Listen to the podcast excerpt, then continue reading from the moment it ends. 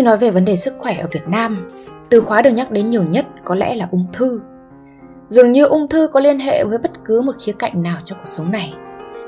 Thực phẩm bẩn gây ra ung thư, khói bụi độc hại gây ra ung thư, đồ chơi chứa chất độc hại gây ra ung thư, sóng điện thoại gây ra ung thư, ăn đồ chiên nướng gây ra ung thư. Và tất nhiên, nhắc đến bệnh thì phải nhắc đến thuốc. Nếu ai muốn trị bệnh hay phòng ngừa bệnh một cách tự nhiên thì chọn các biện pháp thông qua đường ăn uống, nhất là các siêu thực phẩm như là quả lựu, các loại rau củ quả, bắp, cải xanh, súp lơ, các loại đậu. Còn chọn thuốc thì có vô vàn các loại thuốc Tây, thuốc Nam, thuốc Bắc. Ung thư được nhắc nhiều đến trên báo đài và trong cuộc sống cũng như thế. Nhưng liệu mọi người có thực sự tìm hiểu về bệnh ung thư để hiểu xem nó là cái gì chưa? Hẳn là chúng ta ai cũng từng tự hỏi, Sao đến bây giờ mà y học hiện đại như thế rồi Vẫn chưa chữa trị được bệnh ung thư? Đây có lẽ là hiểu nhầm phổ biến nhất trong đại chúng Khi nhắc đến bệnh ung thư.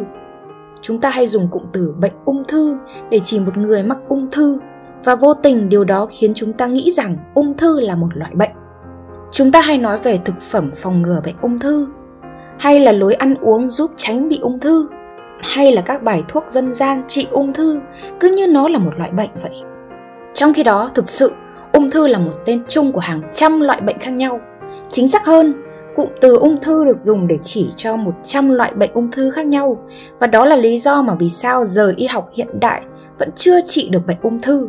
Đơn giản là vì y học hiện đại đang cố trị hơn 100 loại bệnh khác nhau và họ đã trị được một vài cái. Có vài cái thì sắp trị được và vài cái khác thì còn rất lâu về sau nữa mới trị được. Ok, thế bây giờ hãy thử tìm hiểu xem thế nào là ung thư và các loại ung thư có điểm chung là cái gì.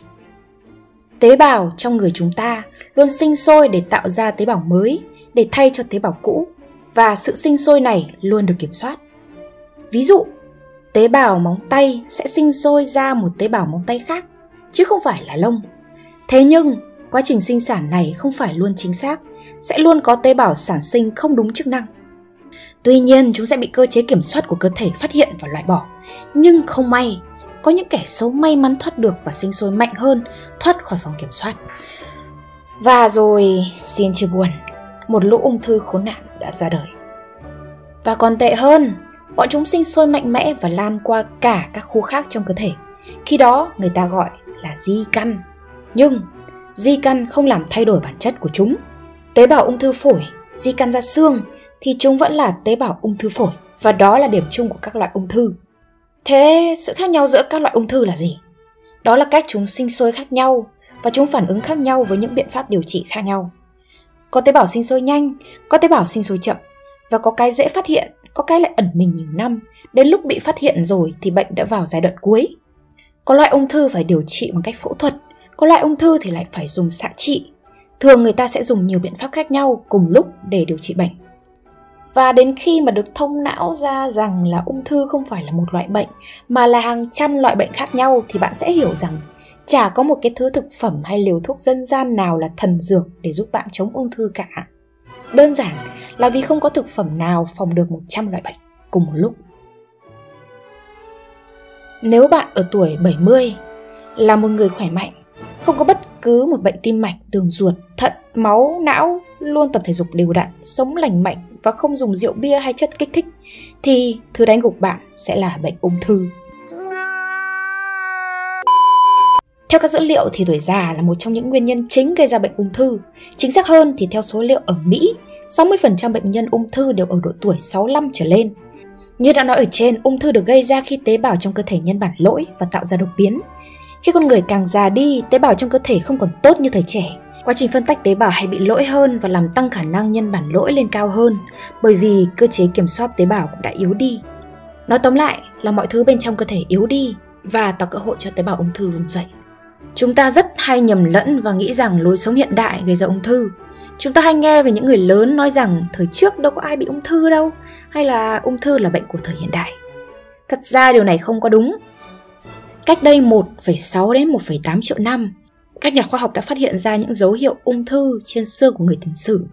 Thậm chí là họ còn phát hiện ra những dấu vết của các khối u ung thư trên xương khủng long, rồi dấu vết các bệnh ung thư trên xác ướp Ai Cập hàng nghìn năm về trước. Vậy thì tại sao thời trước ít có ghi chép về bệnh ung thư? Một sự giải thích hợp lý đó là đa số con người thời trước đều chết trẻ. Họ chết trước khi đủ già để gặp bệnh ung thư. Một lý do khác đó là vì con người lúc đó bị quá nhiều loại bệnh khác nhau. Do đó có thể bệnh nhân bị bệnh ung thư nhưng chưa kịp phát hiện dấu hiệu thì đã chết vì bệnh kết lị hay là viêm phổi gì đó rồi. Tất nhiên là còn rất nhiều lý do khác nữa. Nhưng nói ngắn gọn, bệnh ung thư không phải là căn bệnh hiện đại mà đã có từ rất rất rất rất lâu về trước rồi. Đúng vậy, bạn không có đọc sai đâu, thực sự là như vậy đấy. Tế bào ung thư không hề khó diệt chút nào. Bác sĩ chỉ cần tống một đống hóa chất vào là chúng sẽ chết ngoéo. Nhưng câu hỏi triệu đô ở đây là gì?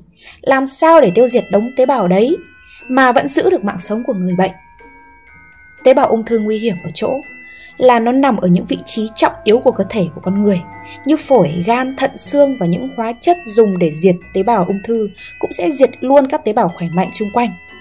Nó giống như là lấy máy bay ném bom, giải thảm vào quân khủng bố nấp ở trong khu dân cư vậy. Quân khủng bố chết, nhưng đồng thời cả khu dân cư cũng nát bét. Đó là lý do vì sao mà mọi người thường bị rụng tóc, gầy gò hay nôn mửa mất cảm giác ăn khi điều trị xạ trị, hóa trị, bởi vì các hóa chất diệt bệnh ung thư đã tác động xấu lên nội tạng của họ. Bây giờ thì các liệu pháp hiện đại đã giảm nhẹ đi cái vấn đề này rồi. Và để tăng cái độ khó cho vấn đề, mấy tế bào ung thư này không đồng nhất với nhau. Chính xác hơn là trong cùng một khối u, các tế bào ung thư lại phát triển thành các phiên bản khác nhau. Và mỗi phiên bản này lại cần một liệu pháp điều trị khác nhau. Như vậy, một liệu pháp điều trị bệnh tuy có thể diệt được nhiều tế bào ung thư, nhưng vẫn có thể để sót lại những tế bào ung thư khác. Và những kẻ sống sót còn lại này lại tiếp tục sinh sôi, nảy nở và tàn phá cơ thể con người. Đòn tuyệt chiêu mạnh nhất của bọn ung thư này đó chính là chúng cũng có thể tiến hóa. Giống như các tế bào khác trong cơ thể, tế bào ung thư cũng có DNA. Chúng có thể sinh sôi nhờ việc phân tách DNA. Và việc phân tách này lại tạo ra những đột biến của tế bào ung thư. Qua thời gian, cái khối u ung thư ban đầu của người bệnh đã biến thành một thứ hoàn toàn khác. Do đó một người khi bị chuẩn đoán là ung thư phổi và chỉ định phải mổ, mấy tháng sau anh ta quay lại, thì được báo rằng phải đổi sang xạ trị vì tế bào ung thư của anh đã biến thành một loại khác. Hy vọng đọc tới đây người đọc có thể hiểu phần nào về bệnh ung thư cũng như những vấn đề khó khăn khi điều trị bệnh này. Để đối phó với bệnh ung thư, một người cần phải thường xuyên đi khám sức khỏe. Như đã nêu ở trên, có những bệnh ung thư đến giai đoạn cuối mới phát hiện được. Lúc đó thì khả năng cứu hầu như là không còn. Do đó, người khỏe mạnh cũng cần đi khám sức khỏe thường xuyên để không chỉ phát hiện ra bệnh ung thư mà còn phát hiện kịp thời các loại bệnh khác nữa. Khi phát hiện ra có bệnh ung thư, người bệnh chỉ có một cách duy nhất là đi điều trị ở bệnh viện. Đừng bao giờ tin vào những liều thuốc gia truyền hay là những bài thuốc dân gian đọc trên mạng, cũng như là truyền miệng, hay là tin rằng ăn những loại siêu thực phẩm thì sẽ khỏi bệnh, không cần gặp bác sĩ. Làm như thế thì tốn tiền mà thời gian sống thì lại bị rút ngắn thêm và chất lượng cuộc sống thì còn tồi tệ đi.